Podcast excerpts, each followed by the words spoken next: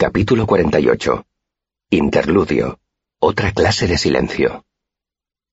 Sentado en la roca de guía, Bast intentaba tener las manos quietas sobre el regazo. Había respirado quince veces desde que Quoth dejara de hablar, y el inocente silencio que se había formado como una laguna transparente alrededor de los tres empezaba a oscurecerse y convertirse en otra clase de silencio. Bast respiró otra vez. Dieciséis y se preparó para el momento cuya llegada temía. No sería justo decir que Bast no le tenía miedo a nada, porque solo los locos y los sacerdotes no tienen nunca miedo. Pero es cierto que había muy pocas cosas que lo turbaban. Las alturas, por ejemplo, no le gustaban mucho. Y las torrenciales tormentas de verano que había en esa región, que teñían el cielo de negro y destrozaban los robles de profundas raíces, le hacían sentirse incómodamente pequeño e impotente pero en el fondo nada lo asustaba. Ni las tormentas, ni las escaleras altas, ni siquiera los escrales. Bast era valiente a fuerza de no tener miedo. No había nada que lo hiciera palidecer, y si palidecía, no era por mucho tiempo. Bueno, no le agradaba la idea de que le hicieran daño, por supuesto. De que le clavaran una herramienta de hierro o lo quemasen con brasas de carbón, por ejemplo. Pero el que no le gustara imaginar su sangre derramada no significaba que temiera esas cosas. Sencillamente, prefería evitarlas. Para temer de verdad algo, tienes que detenerte a pensar en ello. Y como no había nada que hiciera presa en la mente de Bast de esa manera, no había nada que su corazón temiera de verdad. Pero los corazones pueden cambiar. Diez años atrás, Bast había resbalado cuando trepaba a un alto renelo para coger fruta para una muchacha que le gustaba.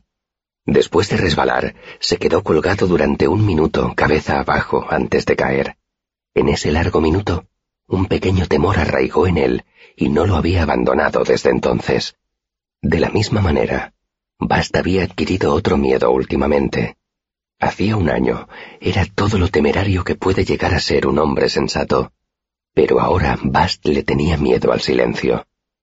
No al silencio normal, debido sencillamente a la ausencia de cosas que se mueven alrededor y que producen ruido, Bast le tenía miedo al hondo y cansado silencio que se producía a veces alrededor de su maestro y que lo envolvía como una invisible mortaja.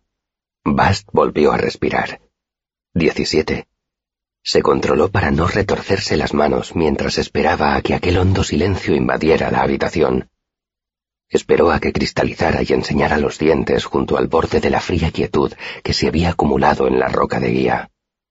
Sabía de qué manera aparecía, como la helada en una madrugada de invierno, endureciendo el agua acumulada en las rodadas de los carromatos. Pero antes de que Vas pudiera volver a respirar, Quoth se enderezó en el asiento y le hizo una seña a Cronista para que dejara la pluma. Bast estuvo a punto de llorar al notar que el silencio se dispersaba como un oscuro pájaro que asustado emprende el vuelo. Quoth dio un suspiro, entre molesto y resignado. Tengo que admitir, dijo, que no estoy seguro de cómo abordar la siguiente parte de la historia. Bast, temiendo que el silencio se prolongara demasiado, dijo con voz chirriante, ¿Por qué no te limitas a hablar primero de lo más importante? Luego puedes retroceder y mencionar otras cosas si lo crees necesario. Como si fuera sencillo, dijo Quoth con aspereza. ¿Qué es lo más importante? ¿Mi magia o mi música? ¿Mis triunfos o mis delirios? Bass se ruborizó y se mordió los labios. Quoth soltó el aire de golpe. Perdóname, Bast. Es un buen consejo, como suelen serlo todos tus consejos aparentemente estúpidos. Apartó la mesa de la silla. Pero antes de continuar, el mundo real me impone ciertas obligaciones que no puedo seguir eludiendo. ¿Queréis disculparme un momento? Cronista y Bast se levantaron también. Estiraron las piernas y atendieron también sus necesidades. Bast encendió las lámparas. Quoth sacó más queso, pan y unas salchichas muy especiadas. Comieron e hicieron algún débil intento de entablar una conversación superficial, pero estaban distraídos pensando en la historia. Bast se comió la mitad de todo. Cronista también comió, pero no tanto. Quoth dio un par de bocados antes de decir, Adelante pues, música y magia, triunfo y delirio. Pensad, ¿qué necesita nuestra historia? ¿Qué elemento vital le falta? Mujeres, Reshi, saltó Bast. Hay una escasez tremenda de mujeres. Quoth sonrió. Mujeres no, Bast. Una mujer. La mujer. Quoth miró a Cronista.